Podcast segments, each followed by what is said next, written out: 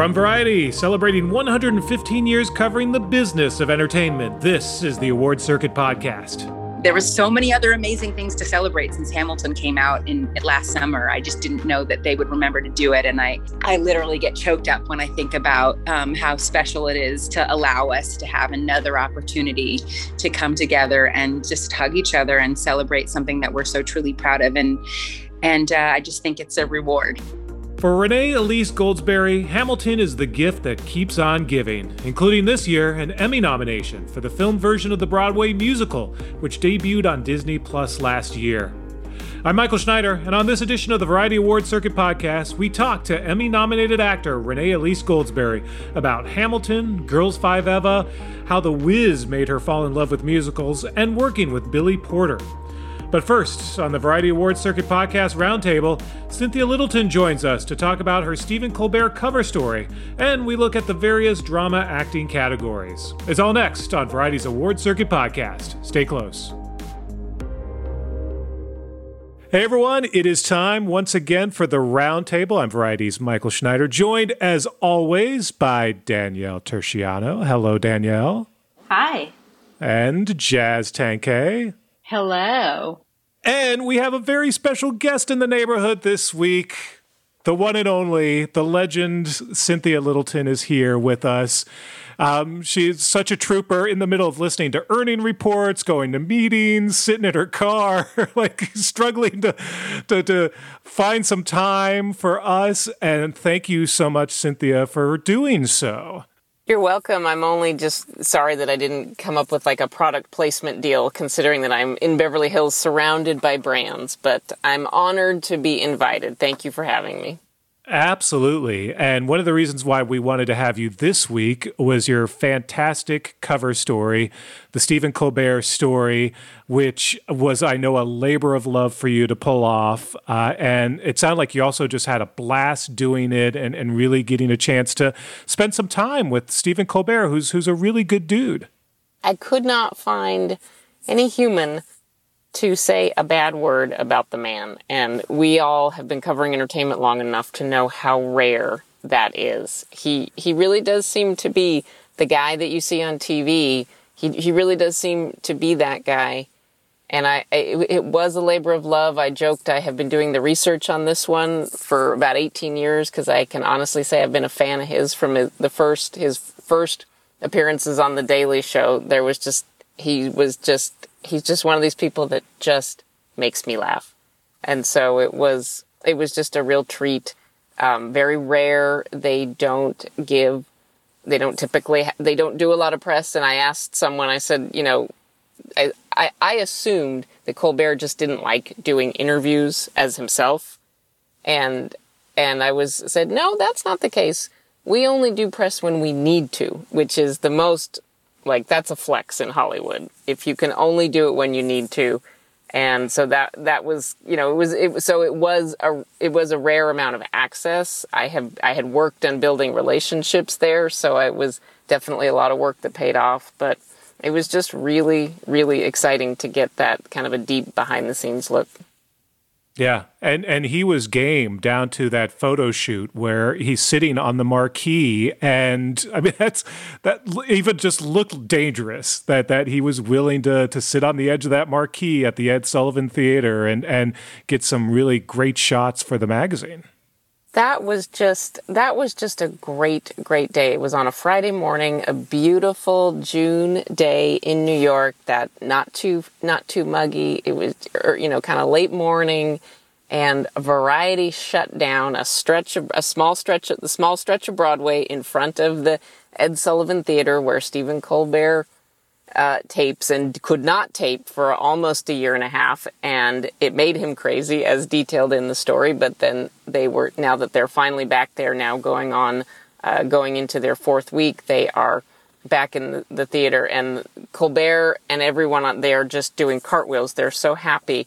And so I, got, I have to give a shout out to Richard Maltz, one of the great people in our art department that works tirelessly to create amazing photo shoots and Richard really knocked it out of the park with this one. And I don't, you know, uh, great ideas often have many authors. I don't know exactly who came up with the idea, but but we knew that in Stephen Colbert we were going to have somebody who was game. Oftentimes, at variety cover shoots can be tough because talent isn't always, you know, they they don't want to, you know, ham it up sometimes, which is what you need for a magazine cover. With Stephen Colbert, we had no worries about that.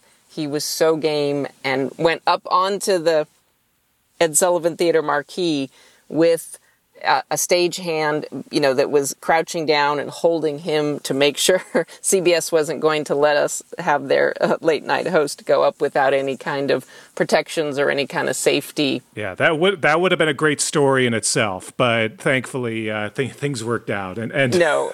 And so it was just really fun. We shut down the street. A crowd gathered. It just couldn't have been more organic and fun. And people just love Stephen Colbert it was uh, it was just really a fun moment to be a part of. Yeah, well, I know Danielle and Jazz don't know at all what you're talking about when it comes to difficult talent. So that's, but I honestly, um, I had somebody who saw the photograph, just the photo by itself, and thought it was photoshopped. They were like, "It's too good to be photoshopped," but there's no way he climbed up on that, right? And so, like to hear the, you know, hear you talk about the fact that he's game to do that is so nice for people to know, I think, because yeah, today in this day and age, you know, they don't have to do almost anything because we can fake so much. So it's nice yeah. to hear people are willing to, you know, play along.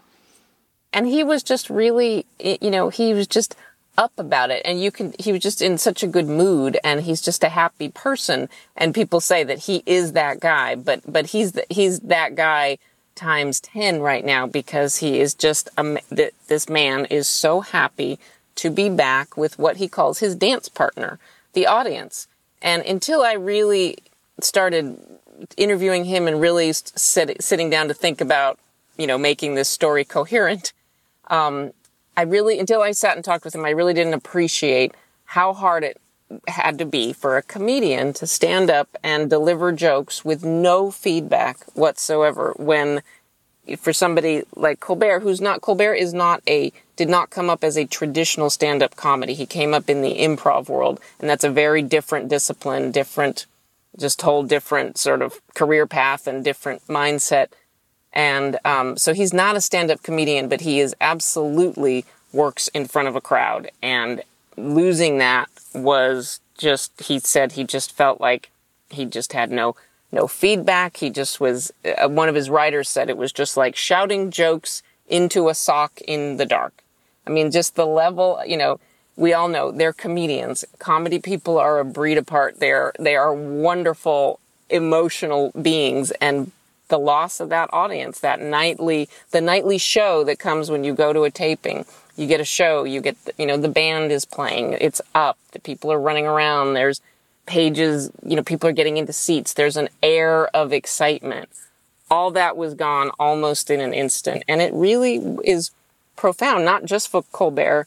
It's been profound for a lot of performers, but he is, um, I found, I, I learned too that he's also, he's a very intellectual guy. And when you sit down to talk to him about something, he really, he takes his time to answer your questions to think he, he gives you the respect of thinking about the question that you just asked him and not just parroting the whatever talking point. Oh, talking point number 10 sounds good for that, so I'll just say that.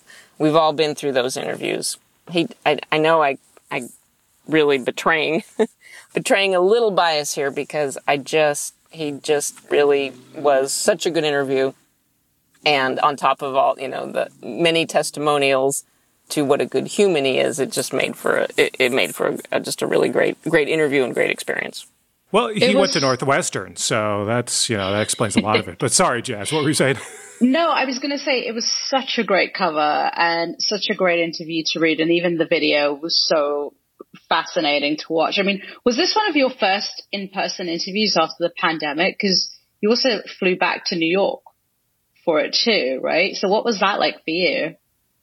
Yeah, thank you for asking. I did, and it was it was nice because I spent most of the last seven years in New York, and then I actually relocated to the West Coast back in February, and it was really nice. And my first time back in New York since moving, it was really nice to kind of just plop down and get get for a week and and just soak up that New York energy. It sounds like such a cliche, but it is so true that there's just something about being there, and you know, and the city is certainly not what it was in 2019, but it's definitely when I was back in June to do the Colbert reporting, it was definitely much better shape, especially Midtown where the Variety office is, much better shape than it was when I left in late January. So that was really nice to see. And um, it it is certainly this was one of my this was the first extensive in person go to the set multiple times that type of interview. I have done a few you know more one off uh, sit down interviews, but this was the most extensive. And I did one side benefit was I'm at least in the second half of June. I was pretty sure I didn't have COVID because I was having uh, I was having at least one test a day for Colbert and then I wormed in some other meetings and I had rapid tests for those. It was really, it, that, that was really an eye opening experience. Yeah, yeah. A, a lot of uh, Q-tips up the nose. So let's. Uh, one more thing about the interview, and then we'll move on to our topic of the week. Is my favorite, just because I'm such a geek for broadcasting, of course, is the anecdote of the the the laptop, the the editor in their like house, and it was all about their Wi-Fi and the scramble to get the opening of an episode on the air and and the the entire CBS broadcast hinged on one guy in his house and his Wi-Fi like pushing play and fingers crossed that this goes coast to coast. Uh, it's fly by the seat of your pants, but that was, you know, this past year.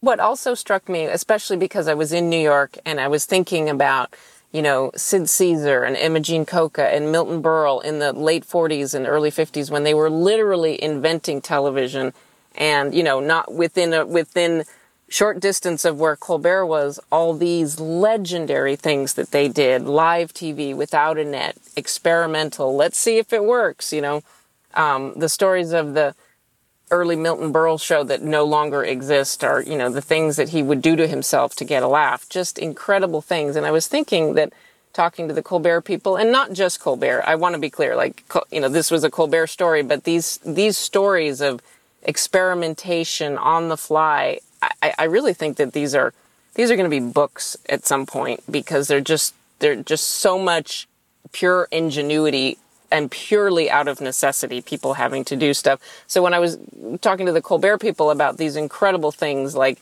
like the day, it, it's it's written out in the story, but it basically they were ambitious and they were trying to render an animated segment. Stephen Colbert doing his monologue, but with animation, and it it just took they, they it took twice as long for the rendering to happen. So they literally did that one that 14 a 14 minute segment. I believe it was May 1st 2020 his 14 minute opening monologue was aired literally powered by one editor's laptop in Chester Connecticut a bedroom community in Connecticut. And and I, the kicker is that uh, the producers got a very scoldy note afterwards from CBS Broadcast Engineering's This is not how we do things. But but Chris Licht, the executive producer of Colbert, said that he just he he described this to me in great as as somebody who has a great you know when you have a good story to tell that it's a great story and and now that it's long past you can tell it with some verve because you're no longer like oh my god is my career over. Uh, he told it with a lot of uh, bravado, but at, at the point at which they realized that it was going to go to get it on the air at the right time. It was going to have to air literally from the editor's laptop. He just sat there in his home in Manhattan, in his apartment, just sat rocking back and forth, going, "Oh dear God, oh dear God, oh dear God." Because if it had frozen, you can imagine we all would have written stories. It would have been, "What's going on at CBS?" So, oh my God, and I just, I just love that they were willing to do that.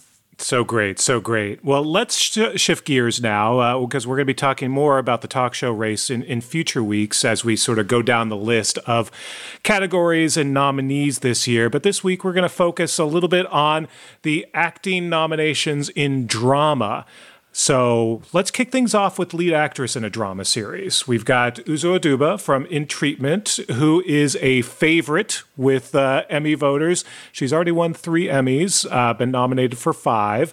Uh, she's up against uh, the the Crown's Olivia Colman, who has not won an Emmy, even though you know I've written about her in the past as being awards catnip. She's won plenty of other awards, but yet has not won an, won an Emmy. She's going to be up against her co-star Emma Corrin, uh, her very first nomination ever, of course. And then you've got uh, another past winner, Elisabeth Moss, with The Handmaid's Tale. Uh, you've got another newcomer in MJ Rodriguez from Pose, final season. And then speaking of newcomers, uh, the one and done season of Lovecraft Country and Jurnee Smollett. Danielle, let's kick things off with you. Uh, I feel like you may have a favorite, but uh, surprise me. Oh, favorite, not like what, what we think is going to happen. Well, let's both. Okay. Um, yeah. I mean, look, I think for so long we've been talking about Emma Corrin being a front runner, and I still think she is. But I think this wave of acknowledgement around the history that MJ Rodriguez has made puts her a lot more in, in the conversation. You know, last year there was a lot of talk about MJ not being nominated and her deserving it then. And obviously, voters listened to a degree, I think, because they nominated her here. And now we're realizing, you know, she's the first trans performer to get nominated in a major acting category ever.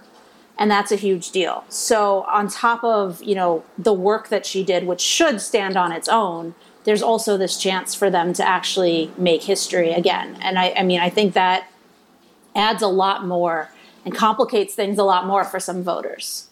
Yeah. And like we've said in the past, timing is everything. And that Pose finale came at the right time.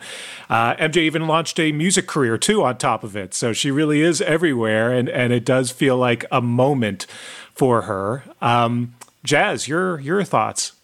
Oh my gosh. Well, my favorite, I'm with Danielle, MJ Rodriguez. I think, you know, I actually Friday night rewatched the finale of Pose, as you do on a Friday night, both episodes. And that performance, the whole, her whole season has been incredible. And I think, you know, if the voters are going to do something historic, I mean, such as voting for her, and, nominating her, then I feel like she has an edge right now. Although the crown, you know, I went down Sunset Boulevard on Saturday night and it is basically Netflix Boulevard and they've got it everywhere. So I don't know if that's going to make a difference, whether people seeing it every, the crown. Well, do we think they, they, do we think they cancel each other out? You know, if, if they do cancel each other out, then that does open the door for MJ. Now, we also can't discount Uzo because, again, they love them some Uzo Aduba over there at the TV Academy. She is Emmy bait. I would just like to say that I have been covering the Emmys longer than Emma Corrin has been alive. oh, we're this going there. Hum- we're going to go there. Humbling. this is very humbling. It's a. I mean, it, it is I would not want to be a voter because it's a really, this is a Hobson's choice. I mean, they're all, they're all, you know, in their own ways very worthy, including Olivia Colman, who is so good in that role. Um, and, it, and it's hard. I think the temptation is going to want to be, I think I agree with Danielle. I think that the, not the temptation, but there's going to be a real motivation to recognize people. There's obviously been a lot of, been a lot of focus about that in recent award cycles. And I think that, that MJ turns in in the final season. She's so, she, I mean, she always was the beating heart of it, but in this season, she really, you know, the storyline, it really, um, you know, she is, she's the story that, that she's the, that kind of goes off into the future. So I feel like it's kind of hers to, hers, she's the one to watch. I think that the, I also think Elisabeth, you know, Elisabeth Moss can't be, can't be counted out. Handmaids, um, cleaned up in nominations and that, that could absolutely be reflected. But if I had to, I would say for a multitude of reasons, MJ. Yeah, and isn't it interesting? I mean, for the longest time, yeah, we were we were talking about the crown, but honestly, I could see MJ, I could see Elisabeth Moss, like you mentioned, um, just because again, that Handmaid's finale, everyone was talking about and still thinking about, and it does feel like she's once again everywhere. Um, switching over to the lead actor on a drama series uh, side. Uh, we've got uh, an old favorite, Sterling K. Brown, keep keeping the networks alive with This Is Us.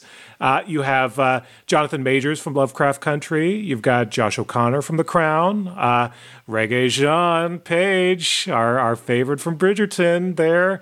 Uh, Billy Porter, previous winner from Pose, and Matthew Rhys from Perry Mason. So this is another uh, kind of difficult one to gauge because, yeah, they, they could go the maybe Pose, uh, you know, manages, uh, you know, both, and and uh, you know, Billy Porter picks up another one. But everyone loves Regé, and this is the only chance to award him, uh, you know, his one and done Bridgerton experience. So, uh, Danielle, what what are you feeling at the moment? It's interesting. I, I feel like this is like the actress category between The Crown and Pose. You know, we I, I feel like because Billy won in season one and has been nominated for every season, I almost feel like it's his to lose. He, his performance was so emotional and so moving in the final season, but Josh also came in very strong from the crown when when they moved him into lead, and you know seeing how much love he got at, at Winter Awards, like that's not really dying down in the way that I thought it might. But it also to me feels like we've talked about this before. If the crown is the front runner in the drama series, how, what does that do? How does that affect the acting races? And I almost feel like here's a chance for them, you know, for voters to celebrate pieces of other shows that they really loved. If they're giving the crown the drama series, they may give actor actress elsewhere. Jazz, you think uh, maybe a number of people are going to be like, you know what? I love me some Regé-Jean. I know no one else is going to vote for him, but I'm going to. But then enough people do it that suddenly he's up there on stage, handing, holding, holding that trophy. I don't know. I mean, if this if this were the SAG Awards, maybe, but it's the Emmys, and I don't see him being up there on stage come September. I think it is the Crown versus Pose. My only thing that I feel that Josh O'Connor has going against him is the Prince Charles factor. Like, you know, Do you root for him? Be like, what? Like, can I? I, I realize that this is like a, lo- a settled thing, but I just don't. As good as he was, and his character was important, but I wouldn't. I didn't think of him as a lead. I didn't think of him as a lead. Whereas I did think I felt like Diana. You know, Charles existed, and maybe this is something to their marriage. You know, Charles existed in her orbit, and but just in the in the show itself, I felt like um, I felt like like O'Connor wasn't wasn't a classic lead, but then you know we'd need a whole other podcast to talk about the politics of you know who who applies for what, uh, who submits for what category.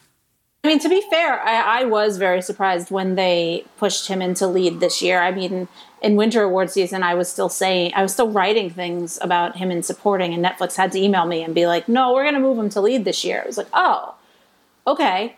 Um, you know, it wasn't, it wasn't as big, let's say, a performance as some of the other ones, but I don't know. I just feel we talked about it more than some of the other ones. But I do feel that narrative is shifting from Josh to Billy. Like I see more people talking about it and so I don't know if that will sway in Billy's favor.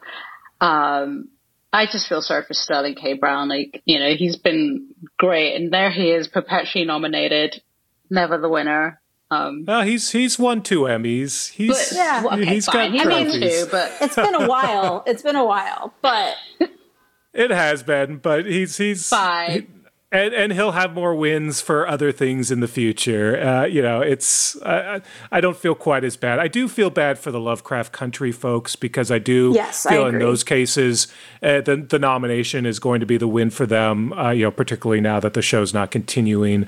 Um, that's just the the state of it all. They're they're all going to have to be just satisfied with being there, being nominated, but. Um, I think the, the chances of wins are, are, are slight for, for any of them.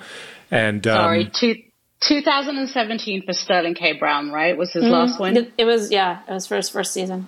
I, that's the thing. I, I was hoping that this would be the start of something for Lovecraft. You know, you know, they went drama, even though they weren't officially renewed, and then they got canceled after voting. And so it was like, well, I'm glad that everybody celebrated them right from the jump, especially because this is the only opportunity now to celebrate it at all. But I I don't know. There's something about it I haven't fully mourned yet because I kept saying, no, they won't win this year. They'll get nominated, but it's a good groundswell for next year. You know, it's good momentum for next year. And there is no next year. And I'm still very mad about it. Yeah. So I think that's where we kind of have to leave it with with them. But uh, I do I do sense that just the emotional reaction to the Pose finale uh, and and sort of the you know overall sort of feeling of that series and what that series meant to people is going to be enough to perhaps give both MJ and Billy Porter the wins.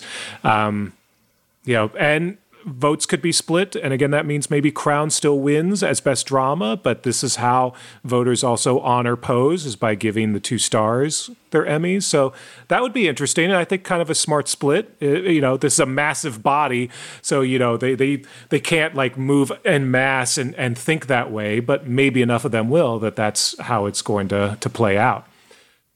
May I just say, as I literally, as I literally pull into a Beverly Hills parking garage, going to heading to a meeting, may I just say I have been an enormous fan of Jurnee Smollett since Friday Night Lights. Her first episode, I was like, this, this woman is talented and going places, and I am. I agree with Danielle. I feel like um, it is a shame that you know it's like, oh, it's just getting started, and that was a cancellation that surprised me, but Anyway, as I am about to lose my Wi-Fi, thank you all for having me. I'm sorry to See, be that's so, a good Absolutely. exit. That's a good exit. Whereas last week I was Love just gone. so on the move. Make sure if you haven't already, go check out Cynthia's cover story uh, over at variety.com. Stephen Colbert. Danielle, what were you going to say? Oh no, I was gonna say I would like to raise Cynthia and be like, I was a fan of Jurnee since Full House, but I don't think we talk about that anymore because Full House. So it's okay. What was that ABC, that TGIF show that I never uh, a bunch got of a the chance to see did? it. Yeah, it was it was like the whole family and they played siblings and I don't remember the name of it, but I, I also don't think I ever got a chance to watch it for whatever reason. Because it was I think one season.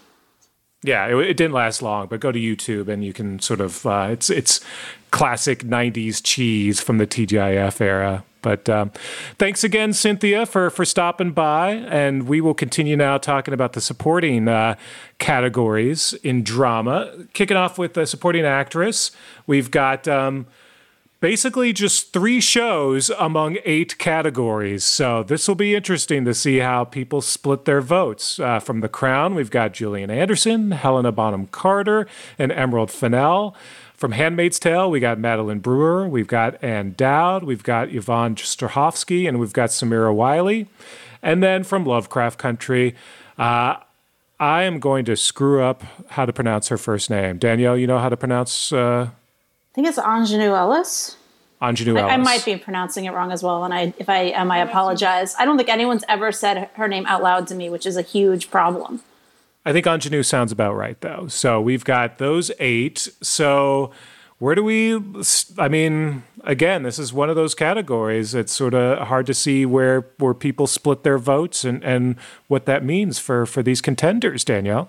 I mean, I would love, you know, last year there was so much vote splitting that Julia Garner got to break through. And Julia Garner was great, don't get me wrong, but I think a lot of her win came from the fact that there were so many competing co stars splitting people's votes. So, I mean, I would love to see that here because then there's one for Lovecraft, and she was phenomenal. Don't get me wrong; it's not just about, you know, the being the one and, and celebrating the show. It's also about that performance. But I feel like similarly to what we were talking about with uh, Lovecraft in the other categories, for these other actors who are sharing the space, like your nomination is your win because you're you're inherently taking a lot of the same the same people who voted for you in, in the first round also voted for your co-stars because they proved they watched your show and they probably didn't watch a whole lot of other shows. But to ask them to pick one from that show is a lot harder to do. So i don't know. I mean I, for the longest time i felt like gillian anderson was um, you know almost a sure thing coming off of all the winter stuff. But because not one but two of her co-stars made it in i think it's a little harder to say that right now Yeah, yeah, Jazz. This is this is a tough one. I mean, I don't know. I still think it's Gillian Anderson's to lose. Like, I feel like that portrayal, like when you mention The Crown, when you mention this season, like that performance is so strong. And it was such a spot on performance of Thatcher that I really, I don't know. I just think hers is the strongest. Yeah, yeah, and I think this may be one of those categories where because it is it is a tough uh, field, may, maybe that's sort of the default for folks, but you, you can't discount Ann Dowd first off, um, just just because she is sort of the actor's actor. Um, you know, who doesn't uh, just like respect and, and, admire Ann Dowd and what she's done in recent years with shows like The Leftovers and, of course, Handmaid's Tale. Um, can't discount Samira Wiley, uh, another sort of favorite out there. And if if there's a little bit of a Handmaid's Tale bump, then uh, you know she also could uh, you know score if if not Ann Dowd. Um, but then again, maybe they all cancel each other out. Four Handmaid's Tale actors. So that's that is tough. I almost feel like it's. I don't want to get into your territory, Mike, where I'm like more categories, but I'm also just like this is unfair. you know, I mean, I don't know. I, I don't know how they feel. I think maybe they're just happy that they're celebrated alongside people they love and work with. But like to me, I look at it and I'm like, this is unfair. Yeah, no, it's it's it's a tough one. Um, the supporting actor category just just as difficult uh, because you have a few more shows, but again, you've got you've got uh, you know one of my favorites, Giancarlo Esposito, uh, you know, repping for Mandalorian this year, just as I'm sure he'll be repping for Better Call Saul again next year. Um, and then you've got uh, John Lithgow, an old favorite of the Academy. He's won six times over the years. Uh, this this time out for Perry Mason. You've got uh, Tobias Menzies for The Crown. You've got Chris Sullivan for This Is Us. so, you know, even This Is Us uh, sneaks in there um, with a, a, little bit of a surprise nom. Uh, Bradley Whitford, another classic. Uh, you know, uh, you know, he's won three times in the past. Uh, he's got The Handmaid's Tale along with uh, Max Minghella and OT. again, don't know necessarily how to pronounce his last name. Uh, Fagbenle. Is that as good as anyone will get? Yeah. Um, so they love them the Handmaid's Tale at the TV Academy. Go figure. It's what it's its twentieth season, and somehow it still manages to get nominations. So good on it. Uh, and then, of course, Michael K. Williams for Lovecraft Country. I love Michael K. Williams, and that's fun to see him nominated there too. Um, but again, kind of another jump ball here. I don't know. It feels a little less complicated because there are more different or there are more shows represented. And so there's a wider berth of what did you have to do this year represented. Um, but i'm going to go back to lovecraft on this one. I, I mean you know michael is just such a consistently amazing performer that i feel like it's been a shame that he hasn't been celebrated more. Um, and i feel like this year, yes, he was great in Lovecraft, and it's again, it should stand on its own. But there's also a little bit of a you can maybe you're retroactively celebrating him for all those other things you didn't before. You know, I don't I don't know how much that comes into play these days, the way that perhaps it has historically with Oscars, for example. Um, that's a conversation we don't have to get into here, but I, that's that's something that stood out to me a lot when I looked at this ballot because again, I do think handmaids will cancel each other out. I mean, I think of the three, Bradley has the best shot, but I do think there will be some people that they either cancel them them out or they just say, "Oh, I don't want to pick one." You know, similar to what I was saying about the women. Yeah, so maybe maybe Michael K. Williams this he finally sort of gets an Emmy also for The Wire through Lovecraft and, Country um, and, when and they see else. us, you know, just all of it. Just Yeah. put it all Yeah. in one. Yeah, Jazz, your thoughts? Yeah, no, I think Michael is was phenomenal in Lovecraft. I think this is where it can win, and also it's a chance for him to make history in this field um, by becoming like the first black winner in the category, right? If I'm not mistaken. Well, I don't know That's that off the top of my head. Maybe, probably, uh, honestly, probably, because let's look at his history, and I, I, you know, Let's be honest, it has been very white dominated. Yeah, but I think, you know, I mean, his performance is unforgettable. And it's not just, you know, we were saying it's not just in this show, but everything he's been in. So I think he's, he's gonna, everybody else will cancel everyone out and he triumphs.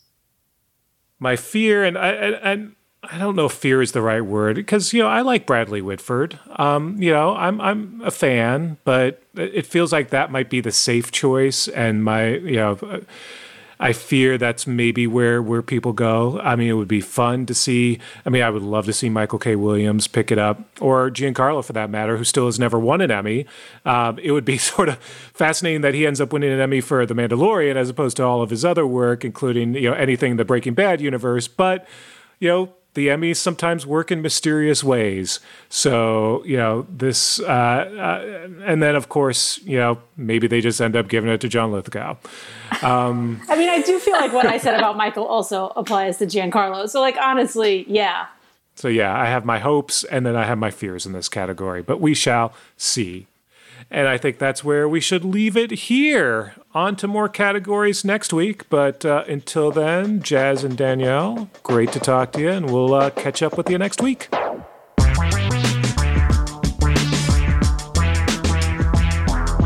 After the break, Emmy nominee Renee Elise Goldsberry is back, and this time marveling at the continued impact of Hamilton. From Los Angeles, this is Variety's Award Circuit Podcast.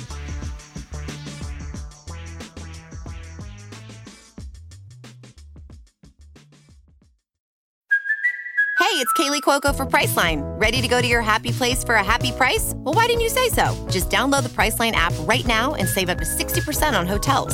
So, whether it's Cousin Kevin's Kazoo concert in Kansas City, go Kevin, or Becky's Bachelorette Bash in Bermuda, you never have to miss a trip ever again. So, download the Priceline app today. Your savings are waiting. Go to your happy place for a happy price. Go to your happy price, Priceline. And we're back. It's the Award Circuit Podcast. I'm Michael Schneider. Renee Elise Goldsberry is on a career trajectory from Hamilton to Girls Five Eva to the upcoming She Hulk TV series and What If from fellow Emmy nominee Billy Porter. Goldsberry is now Emmy nominated in the Supporting Actress in a Limited or Anthology Series or Movie category for Hamilton. She originated the role of Angelica Schuyler on Broadway and won the Tony for it in 2016.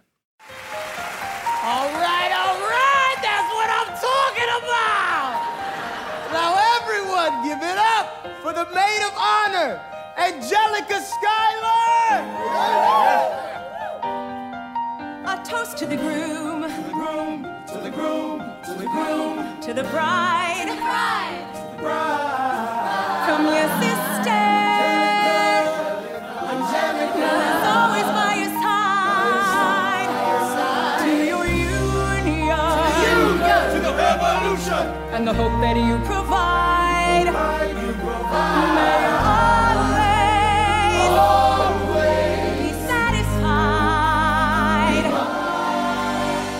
Hamilton received 12 Emmy nominations from the TV Academy this year, including Lin Manuel Miranda and Leslie Odom Jr. in the lead actor in a limited or anthology series or movie category for their performances as Alexander Hamilton and Aaron Burr, respectively, as well as editing, sound mixing, and tech directing nods. A few weeks ago, we talked to Goldsberry and her Girls Five Eva co stars about that Peacock comedy. Now, Variety's Jazz Tangcay speaks again to Goldsberry, but this time about the lasting impact of Hamilton, as well as career advice, working with Billy Porter, and much, much more. Jazz began by simply asking Goldsberry how she's doing. So good. I was just with a friend who said, You're living the dream. And sometimes you need a friend to tell you that because um, when she said it, I said, You know what? I think I am. That's that's pretty much how it feels. Um, I'm I'm really you know, so grateful to have this Emmy nomination. It's sometimes I wake up and kind of pinch myself. I'm like, I can't believe it, especially because I, I, didn't really see it coming. And I'm excited for an opportunity to see my friends again from that show and really shocked that there's yet another opportunity in the world to to celebrate this that I'm so proud of. First of all, I want to congratulate you on your Emmy nomination. I have ah! Yes. It's always exciting to hear that. Thank you. 12 nominations for Hamilton. What were you doing that morning? That I was on set. I was in a hair trailer on set trying to brace myself to, you know, to, you know, to not be nominated for anything this year. Um, and it was a little harder this year because I had a lot of love going into it. Um, and it's funny, it's ironic to say that it's harder because I had love going into it. But I've been, you know, doing television for a while and um, and submitting for the Emmys for a while. And this is the first year where a lot of people, you know, were telling me, you know, this could really happen. You could really get a nomination for Girls Five Eva. It's really wonderful. People really love it. And uh, and even for Hamilton. And also um, I narrated uh, a PBS special on Marian Anderson. So I actually had three opportunities and um, I was bracing myself to get three no's. so, and, and actually the Hamilton, um, the, the, my award is not um, mentioned on television. They, they put that, that nomination online. So I didn't know for quite some time that I, that I was nominated and it was a gift from God to get that, that, that news. Oh my gosh. I know. That's the one thing I wish the Emmys would do. Like, please read everything. Or like, you know, you're scrambling through the categories. It's like, does anybody have a single PDF? like you see all the nominations in one go. Um, but I'm very happy for you and the cast of Hamilton. Why do you think this resonated with Emmy voters and just the, the audience, you know, the public in general, given like last year. I mean, it's been a year now since it's been out, and we were in a lockdown, no theater, crazy administration going on. But well, you know, I say that I was really blindsided and surprised by a Hamilton nomination and the number of Hamilton nominations, but it's not because I didn't think that Hamilton was worthy of being recognized um, on that level. It's just because of the amount of time it had been since it came out, and I just didn't think anybody remembered or cared because it was a it was a challenging summer, and people were really people seemed to be you know really excited about moving on. Um, but I but I but I really do feel, and not not even for me in general, but really for the producers.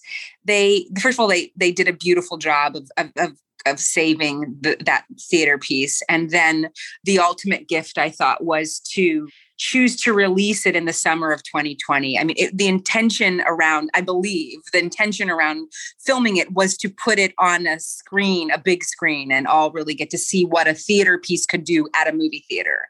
That that was the intention, and they abandoned it. They pivoted really hard because it was COVID 2020, and it just in the time where everybody was hiding and hoarding um, they decided to do something that I, I quite frankly wasn't 100% happy about, to be honest. Um, and that is to, to put it out on, on, on Disney Plus and not because I didn't want it to be on Disney Plus and I didn't feel like the world, world should have it.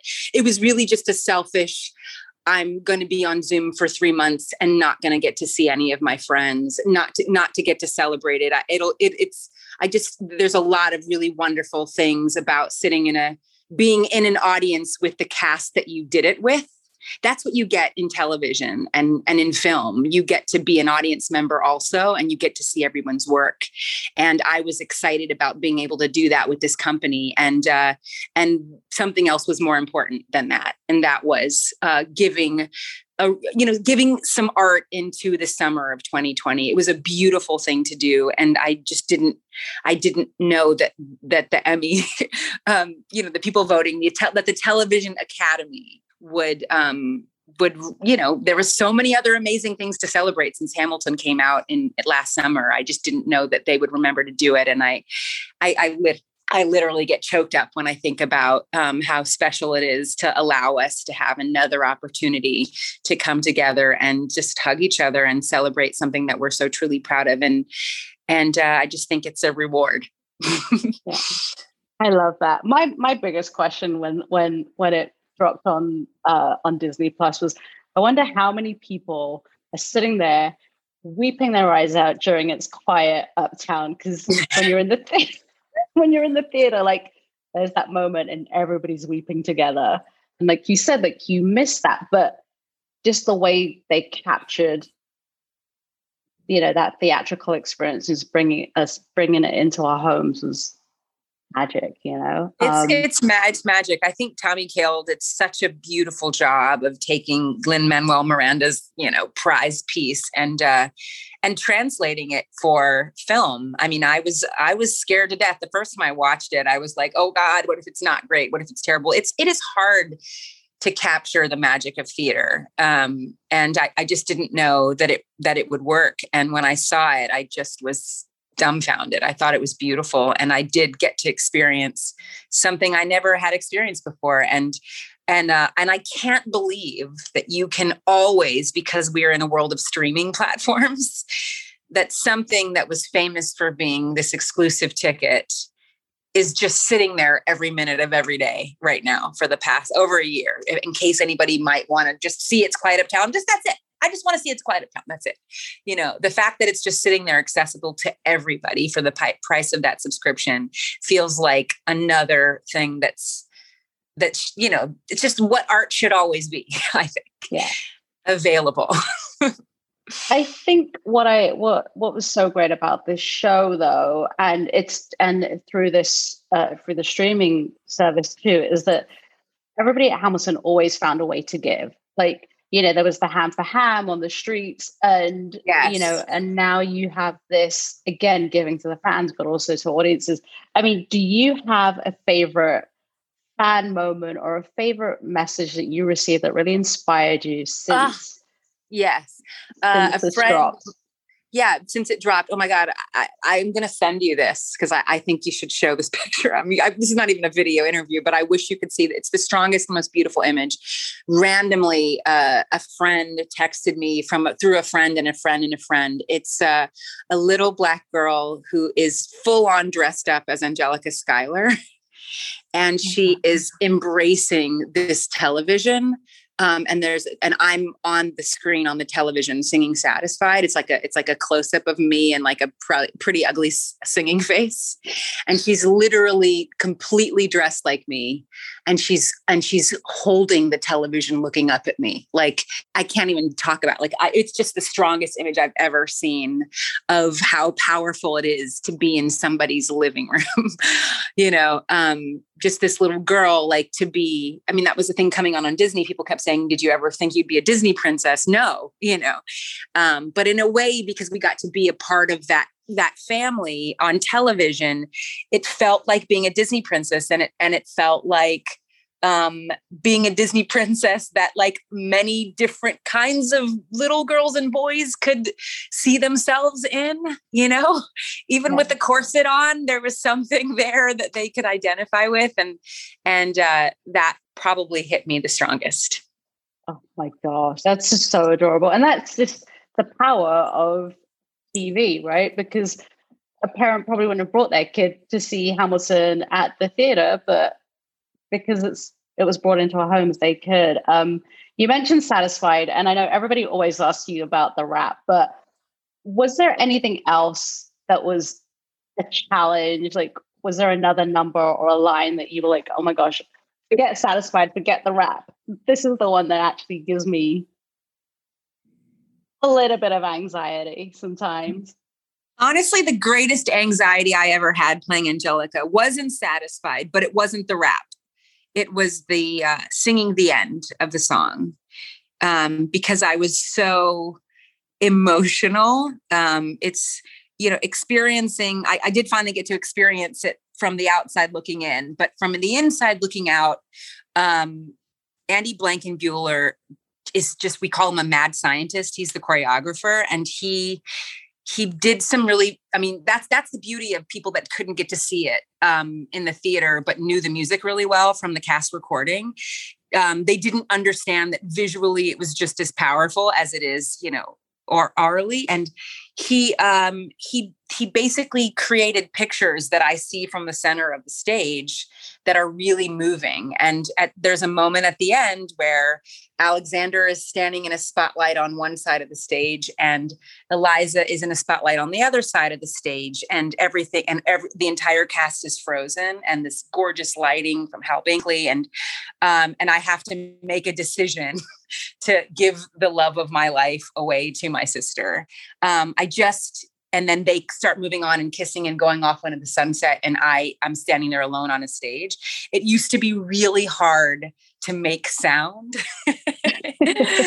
um, after emotionally experiencing that moment. It felt like it, it really it was i had to sing the loudest and the highest and it was the, the the highest pitched emotionally as well and i used to be concerned that sound wouldn't come out so that was always the thing i used to i used to say i'm going to write a, a, autobiography called after satisfied because that was the moment in the show where i could chill out and enjoy the rest of it if i made it through the end of that song Oh my gosh, I love that. I'm looking forward to the autobiography. Um, what was it like watching watching it for the first time from the outside looking in, as opposed to being on stage and I, you know, it's just a big aha moment.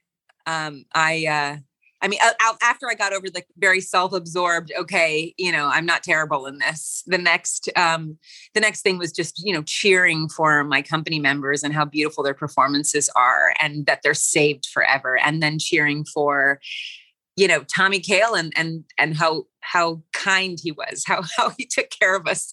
You know, I'm sure he had to edit around a lot of faces, you know. Um, and uh, yeah, and I remember cheering. I, I saw uh, the Schuyler sisters um, moment, and um, I know how much real love we have for each other, the three of us. I know that um, the legacy that we wanted to leave that show when we left was that the women would love and lift each other up in every moment, no matter who was playing those parts. That that that would be what was inherited, you know, and uh, and we just had a tremendous amount of of uh, jo- girl joy. oh my god! Um, and I, I, wanted it. I wanted it to be. I wanted it to be there on film. And when the number was over, and we kind of laugh and double over the way we did and run off, I just cheered in my sunroom because it, it's there. It's there on screen. I love that. But I was reading that you almost didn't audition for Hamilton. So we could, in a weird alternative universe, we might not be having, having this conversation. it's so hard to imagine you not being in Hamilton, like the, that ever happening. But tell that story of. Well, you know, I I probably go kicking and screaming into every blessing in my life, um, you know, which is crazy. Uh, you know, it's it's it's uh, I just didn't think I would get the job. I heard about it. I was a huge fan of Lin Manuel Miranda. I was a huge fan of that team. I saw In the Heights. I was I was a stalker fan, um, but it just didn't seem reasonable that they would cast me to play a young you know Nicki Minaj type. I just didn't I didn't think I thought I was too old for that. I didn't I didn't think they would consider me. And that's why I always tell people don't say no to yourself. Um, and also I just had brought, you know, my daughter home. I just my my my true dream, dream come true is my family. And um, I have this beautiful baby girl and a young son and husband. And I I thought that that the the answer to my prayers you know you know i just got the answer to my prayers and it was time to be at home for a while bonding with my family. And um, and then i heard the demo of lin manuel miranda singing satisfied and i cursed out loud because i think an expletive was the only thing i could you know utter to you know to kind of grasp how awesome that song is and I went to that audition. and thank God I got that rap out and they gave me the job. And the rest is history. Um, the rest is history. What's the advice that you would give to, you know, you gave a little bit of advice just there. It's like young performers and actresses out there, whether it's getting into theater or TV or movie, like, what would you tell them? Make friends wherever you are anyone that's around you. Not people that are that you think are important everyone that's around you is an ally um, and be be an ally to them. Help people move forward. You know don't only think about yourself. Make friends uh, be excited about other people's success. Be inspired by them. And uh, keep showing up. Show up afraid but you know show up prepared and show up afraid is fine but show up and you never know what's going to happen um, and i keep doing that and i keep pinching myself that i'm still here that i'm i'm still able to you know play roles that i wouldn't have thought anybody would give me still you know? Um yeah that's what that's what i keep doing and i and i hope i hope that that people um see my career and and don't and they don't think oh well of course I, I, just don't think that's me. Oh, well, of course she would get this. You know, I, I, that wouldn't happen for me. I think you should see my career and be like, if it happened for her, then surely I can do it. you know, I love that. I love that. Um, speaking of, you know, female friendships earlier, Girls Five Eva. I mean, that's another pandemic gift that you gave us that had us laughing. that have, you know, I have wrinkle lines, and because of that show, laughing so much. Um, you know, what was that like working on that? You know, during the pandemic too, when you COVID protocols left, right, and center, but it looks. I mean, we did the roundtable a couple of weeks ago, and you know, the hilarity you know, just being on a Zoom like what was that like shooting that and being you know working with busy working with sarah working you know with everybody on that show? I remember i did a play called good people which is a really really brilliant play by david lindsay Abaire. frances mcdormand won a tony for it. Um, and i remember um, one of my friends in the show said to me when it was over oh my god renee this is it. This is good as it gets you know this is it. We just did the pinnacle of our life this great play. It's this is it. And I look back and, some, and I'm like, oh my God, the Lord must have been laughing because Hamilton was in my future, you know? And when I, uh, I feel that way when I show when I think about Girls Five Eva and the love I have for those women, the love I have for this character, Wickie, that I play, the love I have for the show, and the love the show is getting from people that watch it, it makes it reminds me of of how foolish it would have been to think that the greatest thing I could ever be a part of was Hamilton. Like there is there are so many brilliant storytellers out there telling so many different kinds of stories.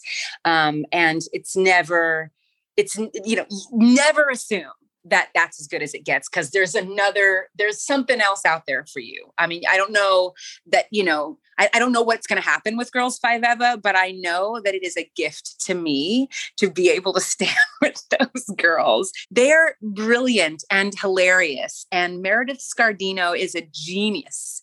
And uh, you know, I just, uh, you know, Tina Fey, uh, Robert Carlock, like this team, it's another family of um, really brave and innovative storytellers that are doing something that I thought was a little bit scary.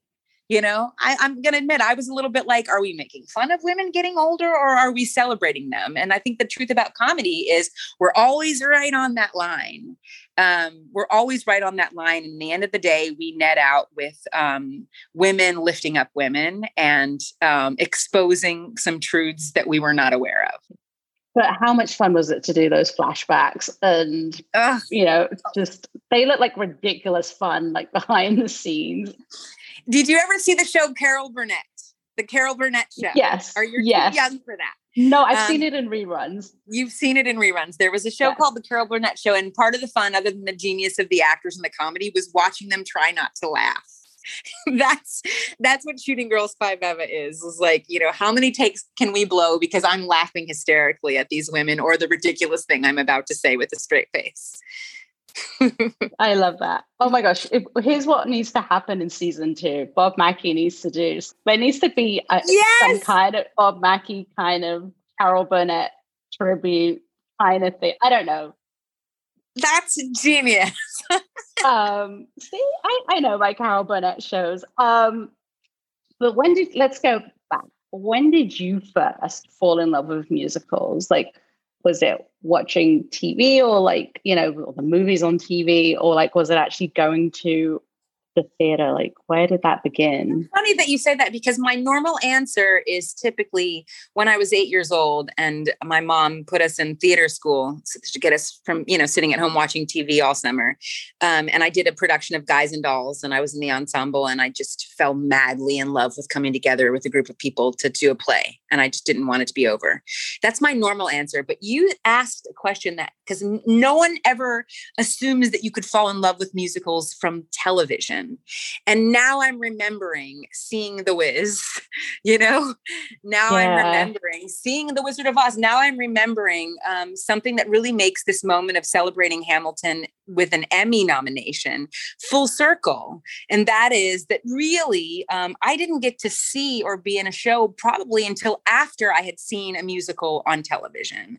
Um, my entire life has been, you know, the backdrop of it has been the Grease musical on TV, you know, or um, not in the movie theater. Like I saw it on TV a million times, you know, and fell in love with Olivia Newton-John and John Travolta on TV. Um, Dirty Dancing was my entire high school time. We was we watched it like the video, the VCR tape of Dirty Dancing over and over and over and over again. These are musical television um, events that really just you know set the world on fire, at least my world on fire. Um, and you know I, that happens again all the time for my children with you know so many musical television shows. So um, I, I'm going to say that maybe it was actually seeing The Wiz on television. I love that. Oh my gosh, I've got to go back and watch The Wiz now on TV. I haven't seen it for years, but you always remember that first time you see The Wiz and I love that. Oh my God. Seeing seeing so many beautiful people of color singing and dancing these brilliant songs and brilliant choreography and and really beautiful positive messages and danger and all of these things. And you know, we would we would watch it and then we had the cassette tape and we just made up our own versions of those numbers over and over and over again. We did it with all of those musicals and and uh, I can't believe I'm I guess it's it's dawning on me that maybe kids are doing that with Hamilton they're doing TikTok performances now. They're not even making mixtapes. Remember how we used to make mixtapes on like the Oh like, yeah. Oh yeah. Kids don't even they have it so easy nowadays.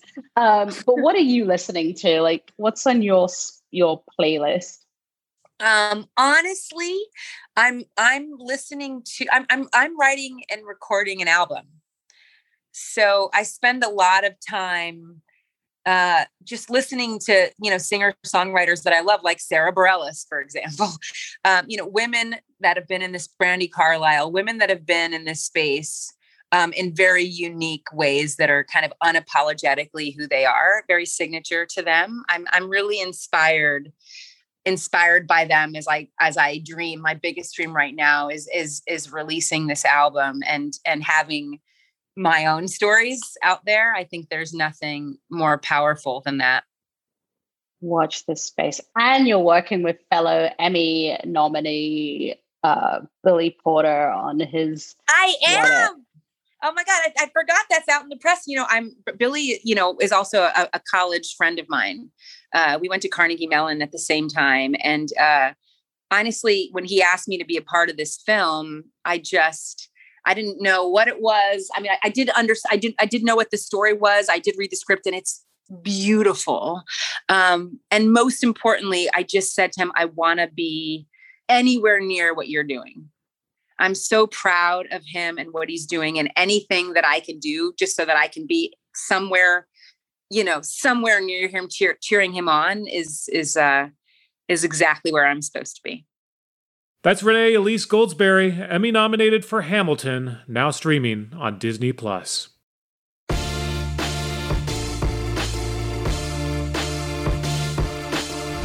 And that's it for this edition of Variety's Award Circuit podcast. Drew Griffith edited this episode, and Michael Schneider is the producer. Be sure to subscribe to the Award Circuit podcast on Apple Podcasts, Stitcher, or wherever you download podcasts. Also, head on over to Variety.com and click on the Award Circuit tab to find the latest Emmy predictions and key races, as well as your daily fix of news, analysis, and reviews. For Danielle Turchiano and Jazz Tangcay, I'm Michael Schneider, and we'll see you on the circuit.